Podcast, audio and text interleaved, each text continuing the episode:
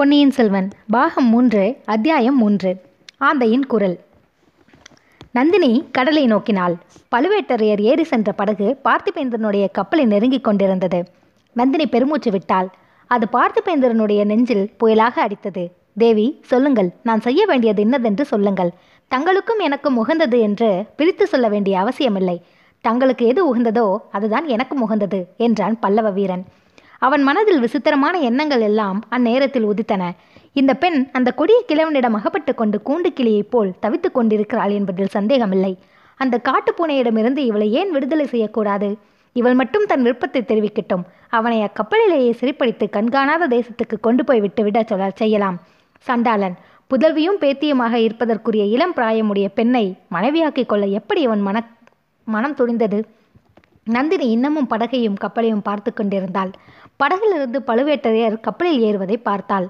நல்ல வேளை பத்திரமாக ஏறிவிட்டார். எவ்வளவு வீரராய் இருந்தாலும் வயதாகிவிட்டதல்லவா? படகிலிருந்து கப்பலில் ஏறும்போது தடுமாறாமல் இருக்க வேண்டுமே என்று எனக்கு கவலையாய் இருந்தது என்றான். பல்லவன் ஏமாற்றமடைந்தான் கிழவனிடம் இவளுக்கு இவ்வளவு பரிவு ஏன்? படகிலிருந்து அவன் கடலில் விழுந்து இறந்தால்தான் என்ன? நாட்டுக்கு சேமம் இவளுக்கும் விடுதலை. எதற்காக இவ்வளவு பரிவு காட்டுகிறாள்? கிழவருக்கு சோழ குலத்தாரிடம் எவ்வளவு அபிமானம் என்பது இன்றைக்குத்தான் எனக்கு தெரிந்தது. இளவரசருக்கு ஆபத்து என்றதும் எப்படி துடிதுடித்து போய்விட்டார்? ஐயா இளவரசர் தப்பி பிழைத்திருக்க கூடும் அல்லவா? இருந்துதான் போயிருக்க வேண்டும் என்பது நிச்சயமில்லையே என்றாள் நந்தினி. நிச்சயமில்லை. ஆனால் அப்பேற்பட்ட சுழற்காற்றில் கடலில் குதித்தவர் பிழைத்திருப்பது அசாத்தியம். விதியின் போக்குக்கு நாம் என்ன செய்ய முடியும்? என்றான் பல்லவன். இதற்கு விதி காரணம் இல்லை அந்த பழையாறை ராட்சசியின் பேராசைதான் காரணம். தங்களுக்கு தெரியுமா ஐயா? குந்தவை தேவிக்கு சோதிடத்திலும் ரேகை சாஸ்திரத்திலும் அபார நம்பிக்கை. தம்பியின் ஜாதகத்தையும் கைரேகையையும் பார்த்து வைத்துக்கொண்டு அவன் மூன்று உலகையும் ஆளும் சக்கரவர்த்தியாகப் போகிறான் என்று நம்பிக்கை வைத்திருந்தாள். ஐயோ பாவம் அந்த அருமை தம்பிக்கு இந்த கதி நேர்ந்தது என்று அறியும் போது அவள் எவ்வளவு கஷ்டப்பட அடைவாள். அச்சமயம் நான் அவள் கூட இருந்து ஆறுதல் சொல்ல வேண்டும் போலிருக்கிறது இவ்விதம் கூறிய நந்தினியின் குரலில் குதூகலம் துணித்தது பல்லவன் ஒரு கணம் ஆச்சரியப்பட்டு போனான்.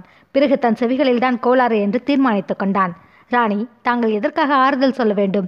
அவளுடைய பேராசையினால் நேர்ந்து விட்ட விபரீதம் தானே இது? அதற்காக அவள் கஷ்டப்பட வேண்டியதுதான். அது எப்படி ஐயா? அவள் கண்ணில் ஒரு சொட்டு கண்ணீர் துளித்தால் நெஞ்சு பதறுகிறவர்கள் சோழ நாட்டில் ஆயிரம் பதினாயிரம் இருக்கிறார்கள்.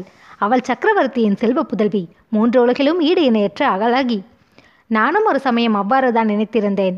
அதாவது தங்களை பார்ப்பதற்கு முன்னால் என்னை பார்த்த பிறகு என்ன நினைக்கிறீர்கள்? குந்தவை தேவியின் அழகு தங்கள் பாத சுண்டு விரலின் அழகுக்கு இணையாகாது என்றுதான். இப்போது இப்படித்தான் சொல்வீர்கள். நாளைக்கு அவளை பார்த்தால் நான் ஒருத்தி உலகில் இருக்கிறேன் என்பதையே மறந்து விடுவீர்கள். ஒரு நாளும் மாட்டேன் தேவி. என்னை சோதனை செய்து பாருங்கள் என்று தான் சொல்லுகிறேனே. தங்கள் கட்டளையை என்னதென்று இக்கணமே தெரியுங்கள். கட்டளையிடம் பாத்தியதை எனக்கு கிடையாது ஐயா. விண்ணப்பம் செய்து கொள்கிறேன். பெரிய பிள பழுவேட்டரையரை தான் மணந்த பிறகு சோழ நாட்டில் பிளவும் குழப்பமும் ஏற்பட்டு பிறப்பதாக சிலர் அவதூறு சொல்கிறார்கள். அது பொய் என்பதை நிரூபிக்க விரும்புகிறேன். அதற்குத்தான் தங்கள் உதவியை நாடுகிறேன். பார்த்திபேந்திரன் சிறிது ஏமாற்றம் அடைந்தான். நந்தினி அவளுக்காக ஏதோ ஒரு கஷ்டமான காரியத்தில் தன்னை ஏவுவாள் என்று எண்ணியிருந்தான். அதை நிறைவேற்றி அவளை மகிழ்விக்க ஆர்வம் கொண்டிருந்தான். ஆனால் அவள் ராஜ்ய காரியத்தை பற்றி எதுவோ சொல்லுகிறாள். சொல்லுங்கள் ராணி தங்கள் விருப்பம் எதுவாயிருந்தாலும் சொல்லுங்கள் என்றான். ஐயா சோழ நாட்டில் அமைதி ஏற்படாமல் தடுத்து வந்தவள் இளைய பிராட்டி. அவளுடைய அகம்பாவத்தினால் சோழ நாட்டு சிற்றரசர்களையும் பெருந்தர அதிகாரிகளையும் கோபங்கொள்ள செய்தாள். தம்பி அருள்மொழிவர்மனை எப்படியாவது இந்த சோழ நாட்டு சிம்மாசனத்தில் ஏற்றிவிட வேண்டும் என்று அவளுக்கு ஆசை. இதனால் சமரசம் ஏற்படாமல் தடுத்து வந்தாள். இப்போது அந்த காரணம் போய்விட்டது. இனிமேல் சமரசம் செய்து வைப்பது சுலபம். கேளுங்கள் ஐயா தாங்கள் தான் சொன்னீர்களே. மந்திரிகளும் மற்ற பெருந்தர அதிகாரிகளும் சுந்தர சோழருக்கு பிறகு மதுராந்தகருக்கு பட்டம் கட்ட விரும்புகிறார்கள். சக்கரவர்த்தியும் அதற்கு இணங்கிவிட்டார். அப்படியா தேவி? ஆமையா இல்லாவிடில் இளவரசரை சிறைப்பிடித்துக் கொண்டு வர கட்டளையிட்டிருப்பாரா? ஆனாலும் அது சரியில்லை என்பது என் கருத்து. சமரசமாக தீர்த்து கொள்வதற்கு இடம் இருக்கிறது. வெள்ளாற்றுக்கு வடக்கேயுள்ள ராஜ்யத்தை ஆதித்த கரிகாலருக்கென்றும் தெற்கேயுள்ள பகுதியை மதுராந்தகருக்கு என்றும் பிரித்து கொள்ளலாமே. தங்கள் முன்னோர்கள் பல்லவ மகா சக்கரவர்த்திகள் தொண்டை மண்டலத்தை ஆள்வதுடன் திருப்தி அடையவில்லையா? பூர்வீக சோழ மன்னர்கள் இரண்டு வெள்ளாற்றுக்கும் இடையே உள்ள ராஜ்யத்துடன் திருப்தி அடையவில்லையா? தேவி இதையெல்லாம் எதற்காக என்னிடம் சொல்கிறீர்கள்? எந்த சாம்ராஜ்யம் எப்படி போனால் எனக்கென்ன? யார் எந்த ராஜ்யத்தை ஆண்டால் எனக்கென்ன? ஐயா தாங்கள் ஆதித்த கரிகாலரிடம் உண்மை விசுவாசம் உள்ள சிநேகிதர் என்று எண்ணினேன். பிறருக்கு விசுவாசமாய் இருந்தது பிறருடைய புகழுக்காக போராடி பிறருடைய நன்மைக்காக உழைத்து இத்தனை நாளும் கழித்தாகிவிட்டது இனிமேல் எனக்காக நான் வாழ விரும்புகிறேன். ராணி இதை கேளுங்கள். நான் எதற்காக இவ்வுலகில் பிறந்தேன்? எதற்காக உயிரோடு இருக்கிறேன் என்று பல தடவை நான் சிந்தித்ததுண்டு. என் முன்னோர்களாகிய பல்லவ சக்கரவர்த்திகள் பெரிய ராம் சாம்ராஜ்யங்களை ஆண்டார்கள். மாமல்லபுரத்தை போன்ற சொப்பன உலகங்களை சிருஷ்டித்தார்கள். அவர்களுடைய பெருமையை என் காலத்தில் மீண்டும் நிலைநாட்ட பிறந்திருக்கிறேனோ என்று நான் எண்ணியதுண்டு. ஆனால் அதில் என் மனம் ஈடுபடவில்லை. ராஜ்யங்களை சிருஷ்டிப்பதில் உற்சாகம் கொள்ளவில்லை. சோழகுலத்தின் பெருமைக்கு உழைப்பதிலேயே திருப்தி அடைந்தேன். ஆதித்த கரிகாலரின் சிநேகத்தில் மகிழ்ந்தேன். இப்படியே என் வாழ்நாளை கழித்து விடுவது என்றுதான் எண்ணி இருந்தேன் இன்றைக்குத்தான் என் கண்கள் திறந்தன. சற்று முன்னாலே தான் நான் பிறந்தது எதற்காக என்று தெரிந்தது. அதோ கேளுங்கள் அந்த கடல் அலைகளின் குரல் என் உள்ளத்தின் குரலை ஆம் ஆம் என்று ஆமோதிக்கிறது. அதோ காட்டில் வாழும் பறவைகள் எல்லாம் சரி சரி என்று கூவுகின்றன. தேவி சோழ சாம்ராஜ்யத்தை பங்கு போடுவது பற்றி என்னிடம் சொல்ல வேண்டாம். வேறு ஏதாவது சொல்லுங்கள். கடல்களுக்கு அப்பால் உள்ள பவளத்தீவிலிருந்து விலை மதிக்க முடியாத பவளங்களை கொண்டு வர சொல்லுங்கள். ஆழ்கடலின் அடியிலிருந்து முத்துகளை கொண்டு வர சொல்லுங்கள். மேருமலையின் உச்சி சிகரத்திலே ஏறி சஞ்சீவி மூலிகையை கொண்டு வரச் சொல்லுங்கள். மேகமண்டலத்துக்கு மேலே பறந்து நட்சத்திரங்களை பறித்து கொண்டு வந்து ஆரம் தொடுத்து தங்கள் கழுத்தில் போட சொல்லுங்கள். பூரணச்சந்திரனை கொண்டு வந்து தங்களுடைய முகம் பார்க்கும் கண்ணாடியாக்கி தரும்படி சொல்லுங்கள். போதும் ஐயா போதும். என்னை ஏற்கனவே அந்த பழையாறை பிராட்டி பைத்தியம் என்று சொல்லிக் கொண்டிருக்கிறாள். உண்மையாகவே எனக்கு பைத்தியம் பிடிக்க செய்து விடாதீர்கள் என்றாள் நந்தினி. பார்த்திபேந்திரன் சிறிது வெட்கம் அடைந்தான். பைத்தியம் பிடித்திருப்பது எனக்குத்தான். மன்னியுங்கள் தங்களுடைய விருப்பத்தை முதலில் தெரிவியுங்கள் என்றான். சோழ நாடெங்கும் தமிழகமெங்கும் எனக்கு ஏற்பட்டிருக்கும் கெட்ட பெயரை போக்கிக் கொள்ள விரும்புகிறேன். அதற்குத்தான் தங்கள் உதவியை நாடுகிறேன். நான் இந்த கிழவரை மணந்ததின் காரணமாக சோழகுலத்துக்கே கேடு வந்து விட்டதென்று ஜனங்கள் பேசிக்கொள்கிறார்களாம் மதுராந்தக தேவரை ராஜ்ய ஆசை கொள்ள செய்தது நான் தான் என்று சொல்கிறார்களாம். இந்த அவப்பெயருடன் இறந்து போவதற்கு நான் விரும்பவில்லை. இறந்து போவதை பற்றி ஏன் பேசுகிறீர்கள்? என்னை துன்பு துன்புறுத்துவதற்காகவா? பல்லவகுமாரா தங்களுக்கு ரேகை சாஸ்திரம் தெரியுமா? ரேகை சாஸ்திரத்தில் தங்களுக்கு நம்பிக்கை உண்டா? என்று நந்தினி சம்பந்தமில்லாத ஒரு கேள்வியை கேட்டாள். பார்த்திபேந்திரன் அதற்கு நேர் மறுமொழி சொல்லாமல் எங்கே? கையை காட்டுங்கள் என்றான். நந்தினி வலது கையை நீட்டினாள். அதை பார்த்திபேந்திரன் சிறிது நேரம் உற்று பார்த்துவிட்டு ஆச்சரியமான ரேகைகள். இம்மாதிரி காண்பதே அபூர்வம். அந்த கையையும் சிறிது காட்டுங்கள் என்றார். நந்தினி இன்னொரு கையையும் நீட்டினாள். பல்லவன் அதையும் பார்த்துவிட்டு தேவி இதற்கு முன் யாராவது தங்கள் கரங்களின் அதிசயமான ரேகைகளை பார்த்துவிட்டு ஏதாவது சொல்லி இருக்கிறார்களா என்று கேட்டான்.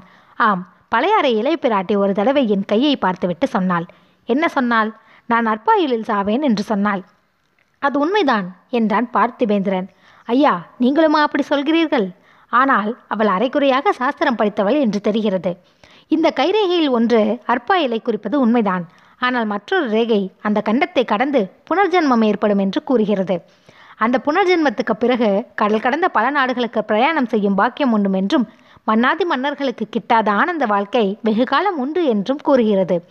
இவ்வளவும் தற்செயலாக கடற்கரையில் சந்தித்த ஒரு எவ்வன புருஷனுடைய உண்மை அன்பினால் கிடைக்கும் என்றும் தெரிகிறது. தங்களுடைய சின்னஞ்சிறு விரு விருப்பத்தை நிறைவேற்றுவதற்காக அவன் தன் உயிரையே அர்ப்பணம் செய்வான் என்றும் ரேகைகள் மிக தெளிவாக சொல்லுகின்றன. இவ்விதம் கூறிக்கொண்டே பார்த்திபேந்திரன் சட்டென்று நந்தினியின் விரிந்த இரு கரங்களையும் பற்றி தன் கண்களில் ஒற்றிக்கொண்டான். நந்தினி கைகளை உதறி உதறி விடுவித்துக் கொண்டு சீச்சி இது என்ன காரியம் செய்தீர்? என்றார். மன்னியுங்கள் இவை தங்கள் கரங்கள் என்பதை மறந்துவிட்டேன். இரண்டு செந்தாமரை மலர்கள் என்று எண்ணிக்கொண்டேன் என்றாள் பழுவேட்டரையர் பார்த்திருந்தால் உம்மை ஈட்டி முனையில் கழுவேற்றி இருப்பார் தேவி தங்களுக்காக கொடுப்பதற்கு எனக்கு இருப்பது ஓர் உயிர்தானே என்று கவலைப்படுகிறேன். அந்த ஓர் உயிரையும் இப்படி கொடுப்பானேன். இந்த அனாதை பெண்ணுக்கு உதவி செய்வதற்காக காப்பாற்றி வைத்துக் கொண்டிருங்கள். என்ன செய்ய வேண்டும் என்று சொல்லுங்கள். சோழ சாம்ராஜ்யம் தாயாதி கழகத்தினால் பாழாகி விடாமல் காப்பாற்றப்பட வேண்டும். அதற்கு தங்களுடைய உதவி வேண்டும். எப்படி? தங்கள் சிநேகிதர் கரிகாலரை கடம்பூர் சம்புவரையர் வீட்டுக்கு அழைத்து வாருங்கள். சம்புவரையருக்கு ஒரு பெண் இருக்கிறாள். அவளை ஆதித்த கரிகாலருக்கு மனம் செய்துவிட்டால் என் மனோரதம் பூர்த்தியாகும். இந்த அற்ப காரியத்துக்கா இவ்வளவு பீடிகை ஆதித்த கரிகாலரை அவசியம் கடம்பூருக்கு கொண்டு வந்து சேர்க்கிறேன். அப்புறம் ஆதித்த கரிகாலருக்கு சம்புவரையர் மகளை கல்யாணம் செய்து வைத்துவிட்டால் கலகம் பாதி தீர்ந்து விட்டதாகும். சோழ சாம்ராஜ்யத்தில் மதுராந்தகத்துக்கு தென்பாதியும் கரிகாலருக்கு வடபாதியும் என்று பிரித்து கொடுத்து விட்டால் கலகம் முழுவதும் தீர்ந்ததாகும். பின்னர் எனக்கு ஏற்பட்டிருக்கும் கெட்ட பெயர் போய்விடும். பிறகு என் தலைவிதியை நானே நிறைவேற்றிக் கொள்வேன். நடுக்கடலில் விழுந்து உயிரை விடுவேன். நான் பின்தொடர்ந்து வந்து தங்களை காப்பாற்றுவேன். நம் இருவருடைய புனர்ஜென்மம் ஆரம்பமாகும். கடல்களை கடந்து தூர தேசங்களுக்கு செல்வோம். அங்கே தங்களுக்காக ஒரு மாபெரும் ராஜ்யத்தை ஸ்தாபிப்பேன். ஐயா இப்படியெல்லாம் பேச வேண்டாம். தென் தமிழ்நாட்டு பத்தினி பெண்களின் மரபில் வந்தவள் நான். பழுவேட்டரையனின் தர்ம பத்தினி. தேவி என்னிடம் உண்மையை சொல்லுங்கள். இந்த கிழவரை எதற்காக மணந்து கொண்டீர்கள்? இவர் பெயரில் காதல் உண்டா? அல்லது இவருடைய பலாத்காரத்திற்காகவா? நந்தினி பெருமூச்சு விட்டாள். அவளுடைய கண்விழிகள் மேல் நோக்கி சென்றன. ஏதோ பழைய துயரமான ஞாபகங்களில் சிறிது நேரம் ஆழ்ந்திருந்தாள் என்று தோன்றியது. பாவம் கிழவர் பேரில் பழி சொல்ல வேண்டாம். மனதார இஷ்டப்பட்டுதான் இவரை மணந்தேன். ஏன்? எதற்காக? இவரிடம் அப்படி என்ன கண்டீர்கள்? இவரிடம் ஒன்றும் காணவில்லை. அரண்மனை வாழ்வுக்கும் அதிகாரத்துக்கும் ஆசைப்பட்ட நானாகவே இவரை மறந்தேன் என்னால் நம்ப முடியவில்லை. நம்ப முடியாதுதான். ஆனாலும் அதுதான் உண்மை. சின்னஞ்சிறு பிராயத்திலிருந்து என்னை ஒருத்தி ஏழை என்றும் அனாதை என்றும் ஏளனம் செய்து வந்தாள். அரச குலத்து பிள்ளைகளுடன் விளையாடும் உரிமை கூட கிடையாது என்று சொல்லி வந்தாள். அந்த அவமதிப்பை பொறுக்க முடியாமல் இந்த தவறை செய்தேன். தேவி அப்படி தங்களை அவமதித்த பெண் யார்? தெரியவில்லையா? ஊகிக்க முடியவில்லையா? இளைய பிராட்டி குந்தவை தேவிதானே? ஆமாம். அவளுக்கு ஒரு நாள் நான் புத்தி புகட்டியே தீர்வேன். கடவுளே அவளுக்கு தண்டனை அளித்து விட்டார். அருமை தம்பியும் ஆருயிர் காதலனும் ஒரே போக்கில் போய்விட்டார்கள். இப்போது அவளுடைய நிலையை நினைத்தால் எனக்கு அனுதாபமாய் இருக்கிறது. இந்த தண்டனை அந்த அகம்பாவக்காரிக்கு போதவே போதாது.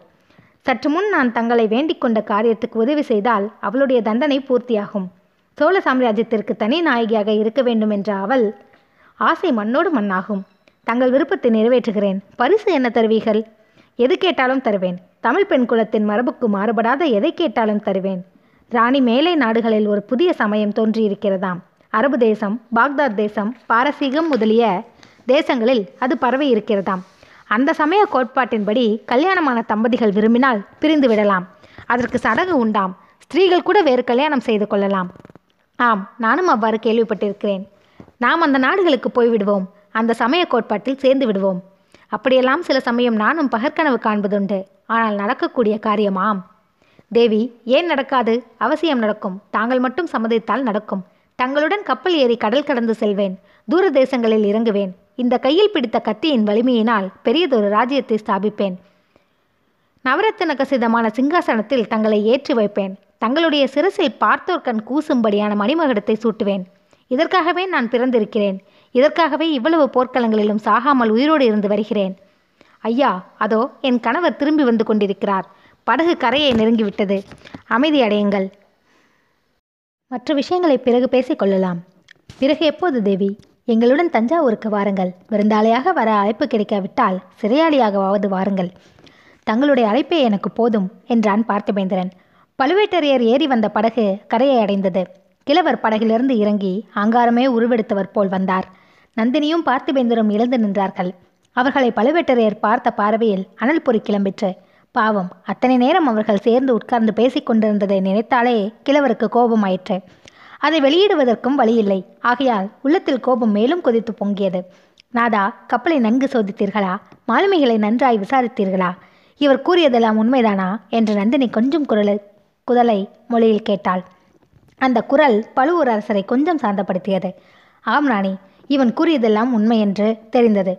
சோழ நாட்டின் தவப்புதல்வன் சோழகுலத்தின் செல்வகுமரன் தமிழகத்தின் கண்ணின் மணியான இளவரசன் போய்விட்டான் என்று கூலி பல்லவனை திரும்பி பார்த்து அதற்கு காரணமானவன் இதோ நிற்கும் கொலைபாதக சண்டாளன்தான் என்று கர்ஜித்தார் ஐயா அதற்கு காரணம் நான் அல்ல. என் பேரில் பழி போடாதீர்கள். இளவரசரை கடல் கொண்டதற்கு காரணம் சோழ நாட்டையே ஆட்டுவிக்கும் பெண்ணூறு கொண்ட மோகினி பிசாசு என்றான் பார்த்திபேந்திரன். கிழவரின் கோபம் இப்போது அணை கடந்த வெள்ளமாயிற்று. நந்தினியை பற்றித்தான் அவன் அவ்வாறு சொன்னதாக எண்ணினார். அடப்பாவி என்ன சொன்னாய்? என்று கூறிக்கொண்டு தரையில் கிடந்த ஈட்டியை சட்டென்று குனிந்து எடுத்தார். பார்த்திபேந்திரனை குறிவைத்து ஓங்கினார். நந்தினி அவருடைய கையை பிடித்து தடுத்தாள். நாதா இது என்ன காரணம்? எத்தனையோ பகைவர்களை கொன்ற தங்கள் வெற்றிவேல் இந்த விருந்தாளியின் ரத்தத்தினால் கரைப்படலாமா? என்றாள். ராணி இவனா விருந்தாளி? சற்று முன்னால் உன்னை பற்றி இவன் கூறியதை நீ கேட்கவில்லையா? என்றாள் கிழவர். கோபத்தினால் அவர் குரல் குளறி சொற்கள் தடுமாறின. அவர் என்னை பற்றியா சொன்னார்? நன்றாய் கேட்டு தெரிந்து கொள்ளுங்கள். அப்படியானால் என் கையில் உள்ள கத்தியினாலேயே பழிவாங்குவேன். தங்களுக்கு சிரமம் தரமாட்டேன் என்றாள் நந்தினி. ஐயா நான் என்ன பைத்தியமா? பழுவூர் இளையராணியை பற்றி அபிதம் சொல்வதற்கு. பழையாறையில் உள்ள மோகினி பிசாசை பற்றி அல்லவா சொன்னேன்? இளைய பிராட்டி குந்தவை வந்தியத்தேவன் என்ற வாலிபனிடம் ரகசிய ஓலை கொடுத்து இளவரசருக்கு அனுப்பினாள். அந்த முரட்டு வாலிபனை காப்பாற்றுவதற்காக அல்லவோ நான் எவ்வளவோ தடுத்தும் கேளாமல் இளவரசர் அலைக்கடலில் குதித்தார். ஆகையால் இளவரசரின் மரணத்துக்கு குந்தவை காரணம் என்று சொன்னேன் என்றான் பார்த்திபேந்திரன். பழுவேட்டரையர் தம் அவசர புத்தியை குறித்து சிறிது வெட்கமடைந்தார். அதை வெளியில் காட்டிக்கொள்ளாமல் வெறுமனை மூடி மறைக்க பார்க்காதே இளவரசன் அகால மரணத்துக்கு நீயும் பொறுப்பாளிதான். அத்தகைய சுழல் காற்று அடித்த சமயத்தில் அவர் கப்பலிலிருந்து படகில் இறங்குவதற்கு நீ எப்படி சம்மதித்தாய்?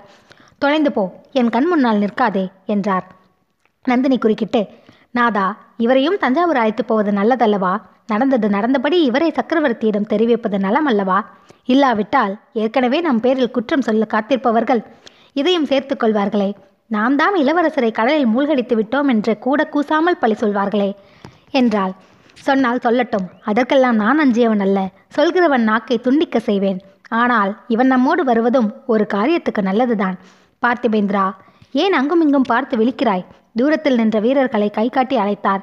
நாலு பேர் விரைந்தவர்காக வந்தார்கள். இவனை பிடித்து கட்டுங்கள் என்று கட்டளையிட்டார். வீரர்கள் நாலு பேரும் பார்த்திபேந்திரனை நெருங்கினார்கள். அருகில் நெருங்கில் வரும் வரையில் அவன் சும்மா இருந்தான். பிறகு ஒரு நொடிப்பொழுதில் தன் கைவரிசையை காண்பித்தான். நாலு வீரர்களும் நாலு பக்கம் போய் விழுந்தார்கள்.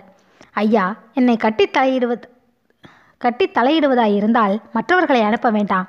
வீராதி வீரரும் முப்பத்தாறு போர்க்களங்களில் அறுபத்தி நாலு காயங்களை அடைந்தவருமான பெரிய பழுவேட்டரையர் கையினால் கட்டுப்படுவதற்கு நான் சித்தமாயிருக்கிறேன். மற்றவர்களை என் அருகிலும் நெருங்க விட மாட்டேன் என்றான். பழுவேட்டரையர் முகத்தில் சிறிது மலர்ச்சி காணப்பட்டது. நீ வீர பல்லவ குலத்தில் பிறந்த வீரன். சந்தேகமில்லை. எங்களுடன் தஞ்சாவூருக்கு வந்துவிட்டு போக சம்மதம் என்றால் சொல். உன்னை கட்ட வேண்டிய அவசியமில்லை என்றார். அதுதான் என் விருப்பம். சக்கரவர்த்தியை நேரில் பார்த்து நடந்தது நடந்தபடி சொல்ல விரும்புகிறேன்.